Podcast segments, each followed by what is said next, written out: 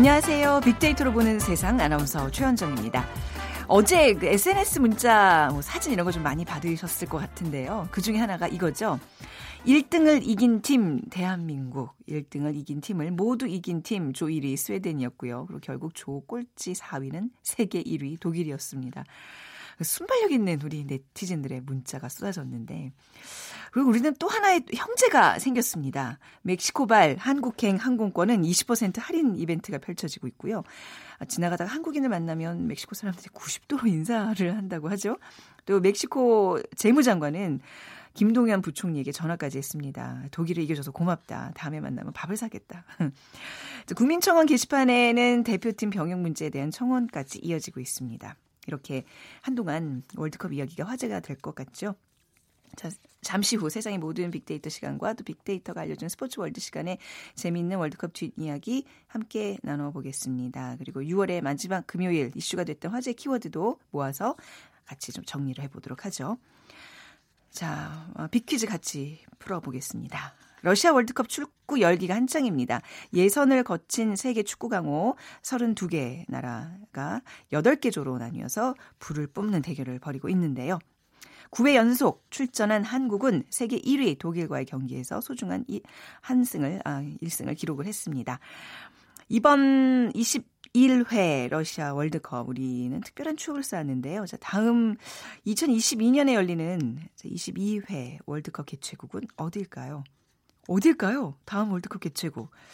1번 베트남, 2번 일본, 3번 카타르, 4번 파파뉴기니.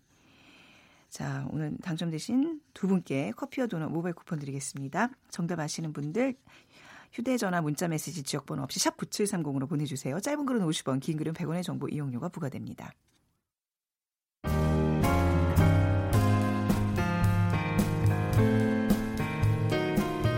미래를 예측하는 힘, 세상을 보는 새로운 창, 빅데이터로 보는 세상.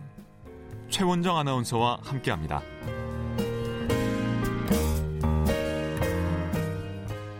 세상의 모든 빅데이터 2주의 키워드 알아보겠습니다. 빅커뮤니케이션 전민기 팀장 나와주셨어요. 안녕하세요. 네, 반갑습니다. 전민기입니다. 네. 자, 이번 주에 어떤 키워드들이 화제가 됐었나요? 이번 주 월드컵 이야기를 빼놓을 수가 없을 것 그쵸? 같아요. 워낙 네. 언급량이 많아가지고 네. 어, 함께 하기로 했고, 그 다음에 트위플로머시라는 음. 어, 이런 단어 네. 잠시 후에 또 한번 만나보고요. 열작품 놀이라는 또 어. 이런 트렌드가 있어서 소개를 좀 해드릴까 합니다. 것들도 있고 네. 뭐 먼저 월드컵 얘기부터 할까요? 네, 네. 지난 일주일 동안 지금 50만 건 넘게 언급될 정도로 네. 처음에 우리가 월드컵 시작할 때 너무 관심 없다고 했었잖아요. 네, 근데 진짜 확 불타 올랐습니다. 음, 네. 그 연관어도 독일을 잡다 보니까 독일이 가장 많이 나왔고 뭐 선수 중에는 조현우 선수가 정말 네. 요즘에 인기가 뜨겁거든요. 아, 너무 잘하더라고요. 그렇죠. 네, 네. 진짜 잘하고 예. 거리 응원에 관련된 얘기도 있고 음.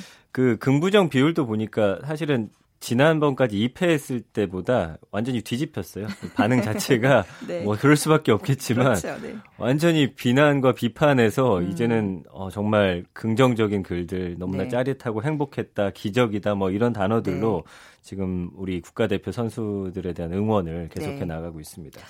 뭐 이제 우리 선수들도 대견하고 뭐 자랑스럽지만 저는 아 이 멕시코 사람들의 한국 사랑 이게 굉장히 화제가 되고 있잖아요. 지금 뭐 SNS 네. 난리 났어요. 뭐 그라시아스 음. 코레아 해가지고 너무 고맙다 그리고 네.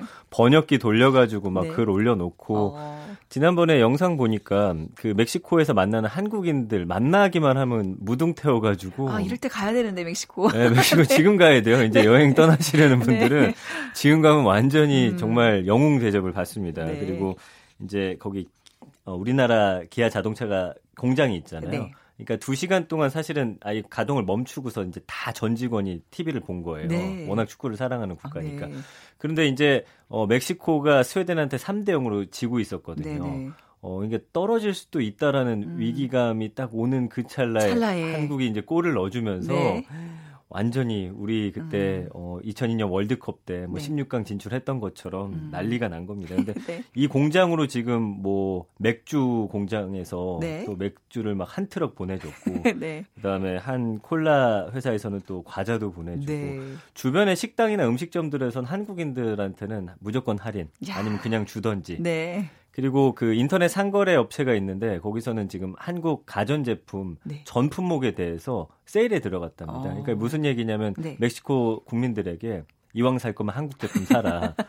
예, 이 정도까지 지금 네. 이야기를 하면서 뭐 지금 뭐 한국인들은 형제다. 어. 갑자기 지금 난리가 났습니다. 아, 뭐 좋죠. 우리 네. 입장에서 이렇게 뭐 좋은 계기로 더 가까워지는 뭐 일이라니까 좋긴 한데 좀이 애정이 빨리 식지 않았으면 하는 바람을 좀 가져보고요. 네. 금방 식을 수도 있어요. 네.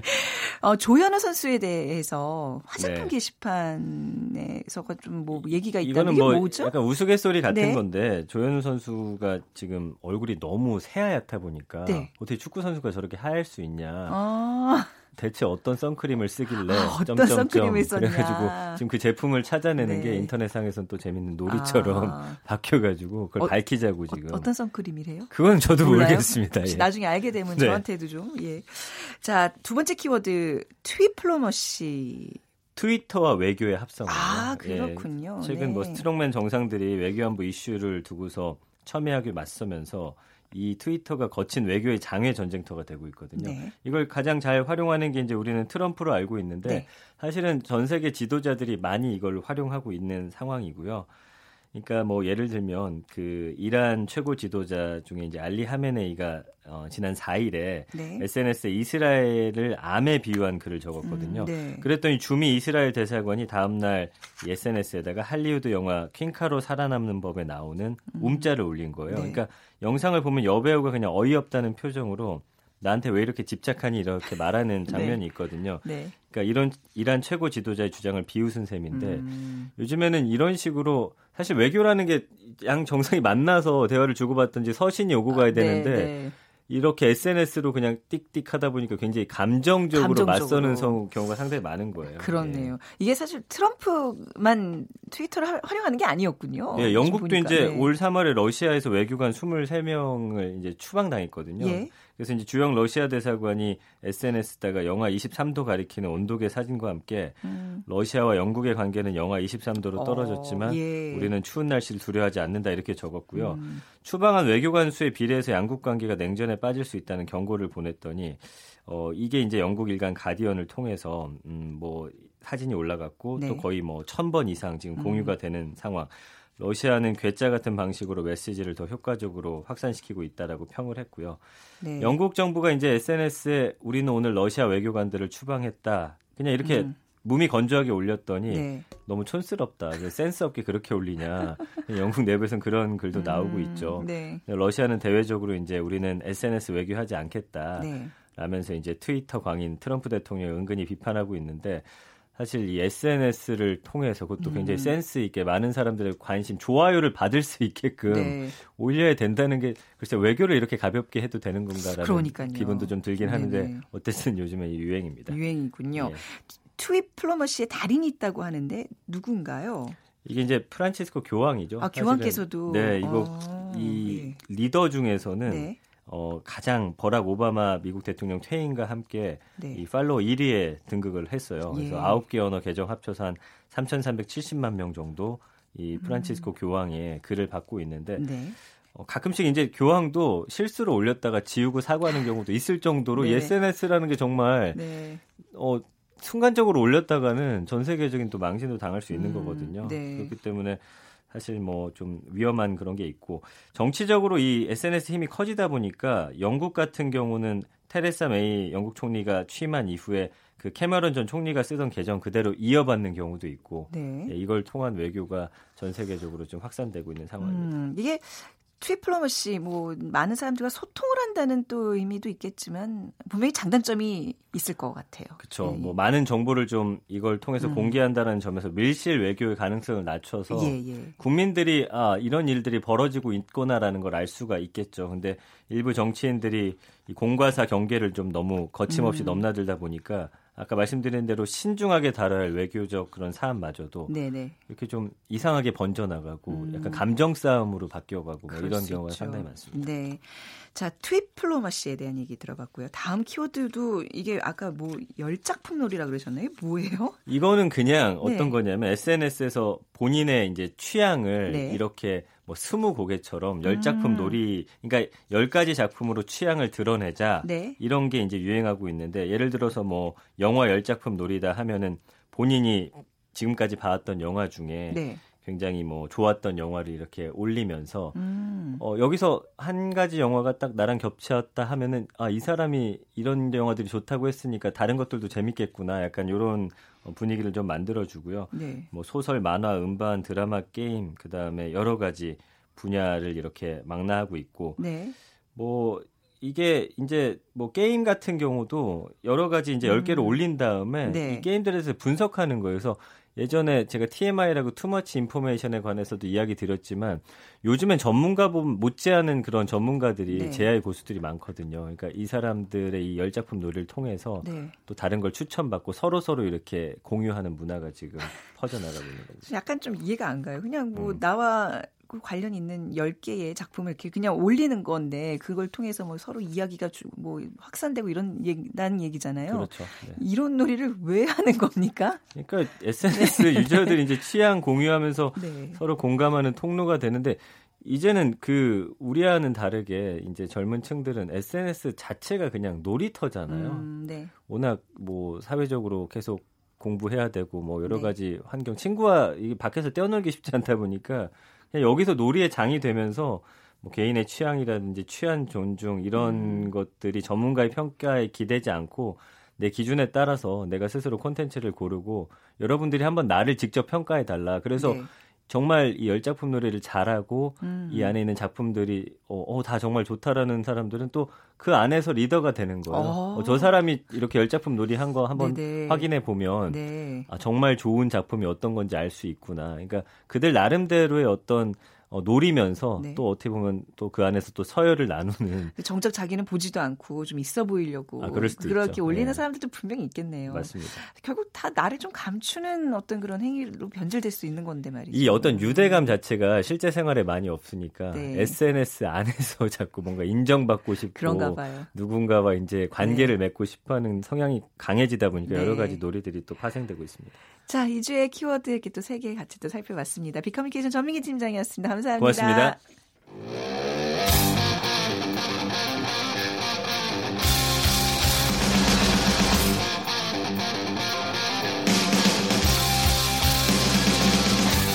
빅데이터로 알아보는 스포츠 월드 KBS 스포츠국 정충희 기자와 함께 합니다.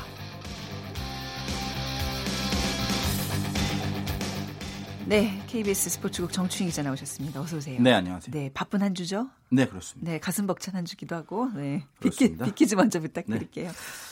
아쉽지만 우리 음. 월드컵 축구 대표팀의 러시아에서의 여정은 끝났는데요. 네. 그래도 뭐 월드컵이 이제 16강전부터 계속 진행이 되는데 그 이번 월드컵을 통해서 저는 정말 이전 월드컵에서는 느껴보지 못했던 것도 많이 느끼고 그랬는데 네. 어찌됐든 다음 월드컵이 벌써부터 사실 기대가 되거든요. 네. 그런데 그렇네. 어, 다음 월드컵은 네. 2022년에 열리게 되겠죠. 4년 저, 뒤에. 저 아까 이거 퀴즈 내면서 네. 뭐 정답을 몰라서 전민기 아, 팀장한테 네.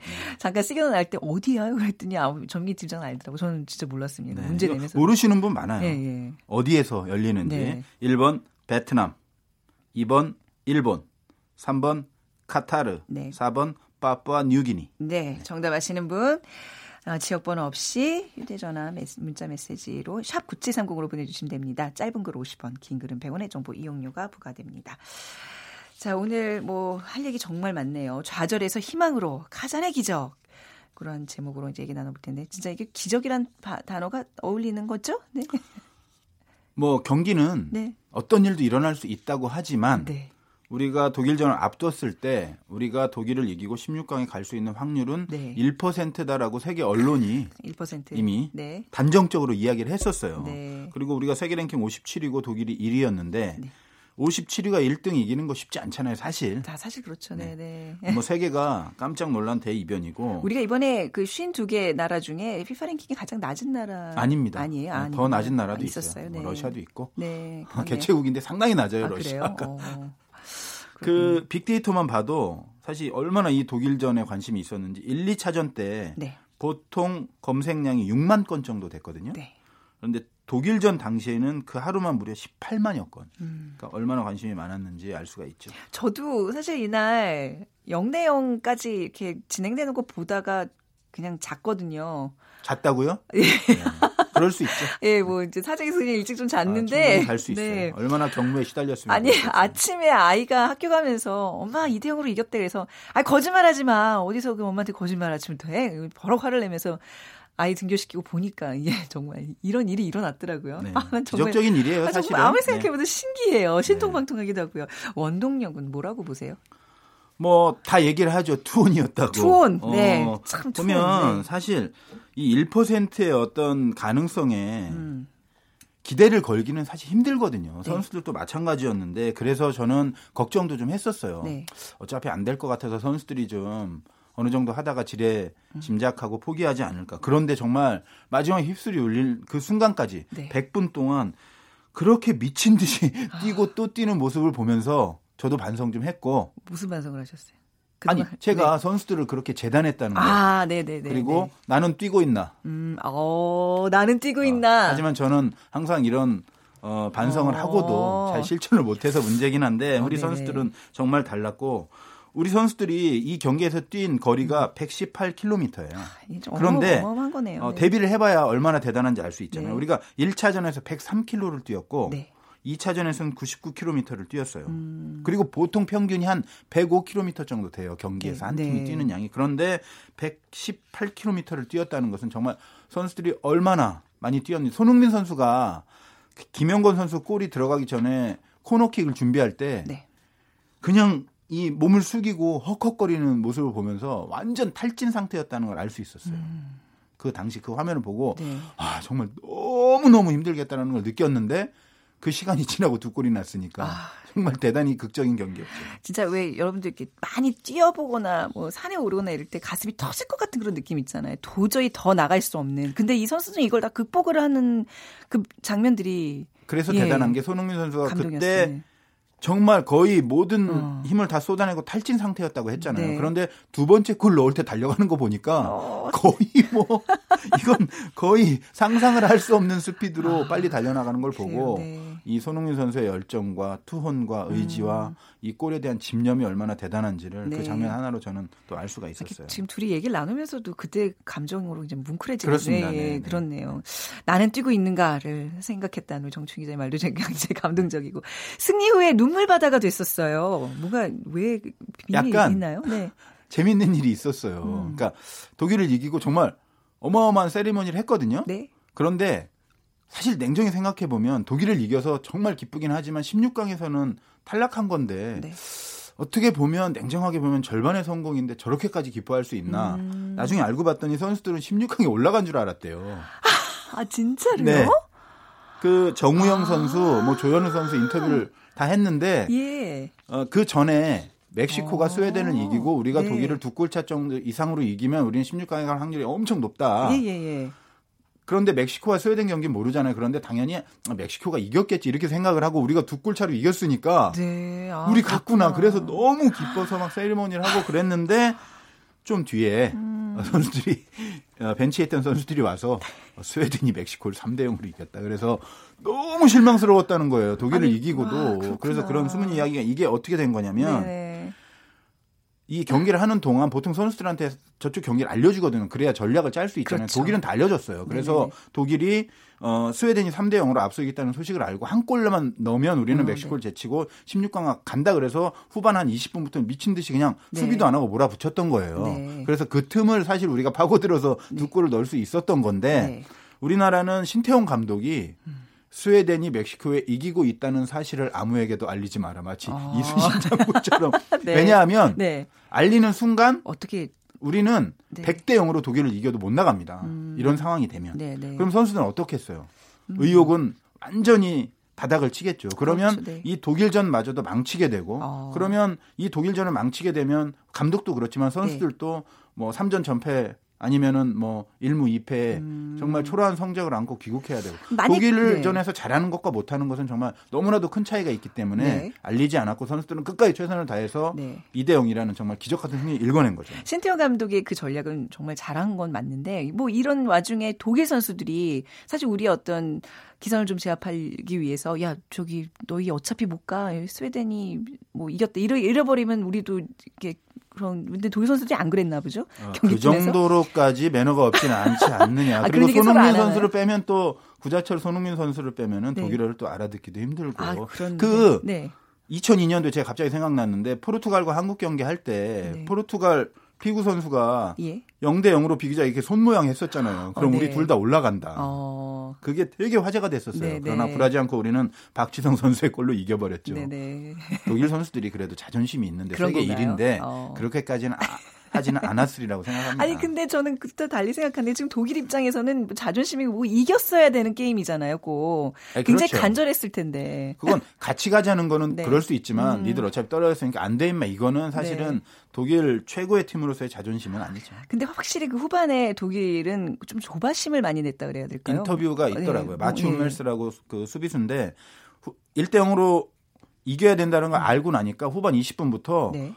뭔가 너무 조급해지고 안 풀리고 독일다운 축구가 안 나왔다는 거예요. 네. 그래서 이 역시 스포츠에서는 정신, 멘털 음. 이것이 음. 얼마나 중요한지 좀 알 수 있었던 것 같아요. 네. 그 우리를 좀 어떻게 보면 굉장히 얕잡아 보지 않았겠습니까? 그렇습니다. 독일이요. 네, 얕잡아 네. 보고 나왔고 네. 하는 거 보니까 음. 뭐 처음에 우습게 보고 나왔다가 한국 선수들이 막 너무 정말 열심히 뛰고 저항하고 아 이게 만만치 않네. 손흥민 선수의 역습이라든가 네. 문선민 선수의 역습 이런 걸 보면서 뭔가 이 팀이 우리가 생각했던 것보다 너무 강한데 우리는 한 골은 반드시 넣어야 되고 그쵸. 그러면서 완전히 우리가 쓰는 말로 하면 말렸다. 말렸어요. 네. 네. 그런 상황이고 독일이 네. 반성을 좀 해야 됩니다. 네. 왜냐하면 지고 나서 음. 어떤 평가를 받았냐? 네. 완전 세계적인 밉상이 됐어요. 네. 그러니까 제가 어떤 재밌는 동영상을 봤는데 스웨덴이 독일한테 2대 1로 졌지 않습니까? 네. 추가 시간에 한 골을 내줘서 네. 그 이후에 이제 독일 스태프가 와서 음. 약간 조롱하는 듯한 행동을 했었어요. 네. 그래서 상당히 그 감정도 격해지고 그랬는데 주장 그랑크 비스트라는 선수가 있어요. 한국전에서 페널티킥 결승골 넣은 선수가 경기 끝나고 나오는데 이 감독이 네. 그 선수한테 뭐라고 뭐라고 해요. 네. 그랬더니 이 선수가 거의 뭐 뒤로 넘어갈 듯 하면서 웃고 너무 좋다고. 근데 그 내용이 무슨 내용이었을까요? 네. 사실 정확하게 스페인에서 얘기는 스웨덴에서 얘기는 안 해줬는데 정설은 뭐냐면 야 그랑크 비스티야 독일 한국한테 2대 0으로 박살났대 떨어졌대 아. 그러니까 너무 좋아서 뒤로 넘어가는 거고 네. 또그 브라질이 브라질 월드컵에서 독일에게 7대 1로 지는 수모를 당했잖아요. 그래서 네. 브라질의 한 언론은 네. 공식 계정에 네. 이런 이런 식의 표현을 아, 했고 네. 그 영국의 언론 중에서 더 선이라고 있잖아요. 네. 순위표를 일면에 올려놓고 가위로 오리라는 듯한 점선 같은 걸 해놨어요. 예. 그래 놓고 우울할 때 음. 이걸 잘라서 한 번씩 네. 펴봐라. 독일이 네. 꼴찌에 있는 거. 네. 이런 식으로 약간 전 세계적인 입상이 된 듯한 그런 모습을 보여서 아. 독일이 사실은 그 우승하고 나서도 음. 그 자국 행사에서 약간 그 다른 인종들을 비하하는 듯한 퍼포먼스 때문에 비난을 받았었고 네. 그 이후에도 약간 뭐랄까 어 1등이면 음, 1등답게 네. 품위를 지키고 그래요. 겸손하고 그런 모습을 가져야 되는데 네. 뭔가 건방진 모습 보여주고 뭔가 다른 나라들을 얕보는 듯한 뭐 언행이라든가 이런 부분이 좀 있었기 때문에 네. 어 이런 전 세계적으로 조금은 어 어떤 비하를 당하는 듯한 네. 뭐 패배 그보다도 더 아픈 그런 네. 어떤 평가를 받는 어, 모습이 아니었나 이런 생각이 들어요. 정상의 자리에서 그 정말 품위를 지키고 겸손할 줄 알고 이게 얼마나 중요한지 이번에 독일. 네, 뭐 저는 사실 뭐 정상의 자리에 오르지 않아서 저도, 모르겠지만, 저도 모르겠지만 그게 네. 중요한 것 같긴 해요. 음, 네. 네. 이번에 사실 월드스타로 등극한 우리 선수 손흥민 선수 있지만 저는 조현우 선수가 와 어쩜 그렇게 잘 잡아요. 어마어마하죠. 정말 어, 조현우 선수가 거기서. 저는 제일 네. 잘했고 네. 뭐 경기 최우수 선수도 네. 조현우 선수였고 네. 이후에 베스트 11, 3라운드 베스트 11에도 뽑혔고 음. 이 선수가 별명이 대해아예요. 대해아요? 대해아라고 네. 메뉴 골키퍼이면서 스페인 국가대표팀 골키퍼가 있는데 네. 세계적인 골키퍼죠. 음. 이 선수의 헤어스타일과 좀 비슷하고 외모도 비슷하고 어. 그래서 그 선수는 더 이에 대해야인데 이 선수는 소속팀이 대구 FC예요. 그래서 아, 대구의 대해야라 그래서 네. 대해야. 아. 근데 실력적으로도 제가 볼 때는 이번 월드컵에서 한 것만 보면 네. 원조 대해야보다 우리 대구의 대해야가 훨씬 잘합니다. 네. 아 근데 우리 저 국내에서 뛸 때도 이런 어떤 기량을 좀 발휘했잖아요. 아, 잘했어요. 아, 잘했어요. 어, 상당히 잘했다는 평가를 받아서 네. 사실은 대구 FC가 한 2년 전, 3년 전에는 2부 리그였는데도 불구하고 네. 국가대표로 발탁이 되는 그런 상황이었는데 사실은 음. 많이 뛰지는 못했어요. 김승규 선수라든가 김진현 선수라든가 워낙 그 경험이 많은 골키퍼들이 많았기 때문에 못 뛰었는데 이번에 웬일인지 신태용 감독이 음. A매치를 6경기밖에 뛰지 않은 조현우 선수를 1차전부터 선발로 내세웠는데 네. 우려를 좀 했거든요. 네. 그런데 뭐 거의 아. 어, 거미손. 네. 뭐 한국의 야신이라고도 불리고 음. 아, 정말 너무 잘해서 신태용 감독이 인재를 알아봤네요. 그렇습니다. 기용을 그 잘했네요. 네. 프리미어리그 리버풀 팬들이 SNS를 통해서 폭발적인 반응을 보이고 있어요. 곧 갈 것 같지 않아요? 어, 그게 좀 힘듭니다. 왜냐하면 지금 네. 병역 문제가 일단 아, 해결이 안 됐고, 네네, 맞아요. 국민청원 뭐, 올라오고 여러 가지 문제가 있기 때문에 네. 사실은 조현우 선수 한 명만을 위해서 병역을 해결해 줄 수는 없으니까 그렇죠, 네. 뭐 상무에 가서 해결하는 방안도 있고 제 음. 개인적인 생각은 아시안 게임에 와일드 카드로 합류해서 금메달을 네. 따면 또 병역을 해결할 수 있거든요. 아 그래요? 네. 네. 그래서 그런 방법도 있지 않나. 물론 뭐, 음. 뭐 어, 어떤 아시안 게임 금메달과 이런 국제 대회 성적을 병역을 위해서만 아이고, 한다는 네. 거는 문제가 있지만 그럴 수 있다면 할 수도 있지 않겠느냐. 음. 우리 한국 축구의 발전과 여러 가지를 고려한다면. 네. 아, 이번에 눈물의 월드컵이었어요. 지금 손흥민 선수 굉장히 잘 울대요. 손흥민 선수는 제가 네. 볼 때는 눈물이 많은 선수 같아요. 그런 것 같아요. 뭐 예. 좋아도 울고. 근데 음. 누구나 사실 울었을 것 같고 모든 선수들이 다 울었는데 네. 그 눈물의 의미가 좀 남다른 선수들이 좀 있었죠. 누구 뭐 장현수 선수. 네. 아, 뭐 PK 내주고. 네. 뭐 그러면서 정말 장현수, 평생 얻어, 선수, 어, 어, 들을 어떻게 보면 욕을 이번 아, 월드컵에 네. 다 먹지 않아. 그 이전부터도 사실은 좀 잔실수가 있어서 비판을 많이 받아왔었거든요. 그런데 이번에는 월드컵이라는 무대에서 또 어떻게 보면 실수를 하면서 정말 마음고생이 심했고 김민우 선수도 또 태클하면서 피해줘서 네. 마음고생 심했고 신태용 감독도 뭐 전술이 없다, 준비가 뭐 미흡했다, 평가전에서도 또 어, 계속 패했고 네.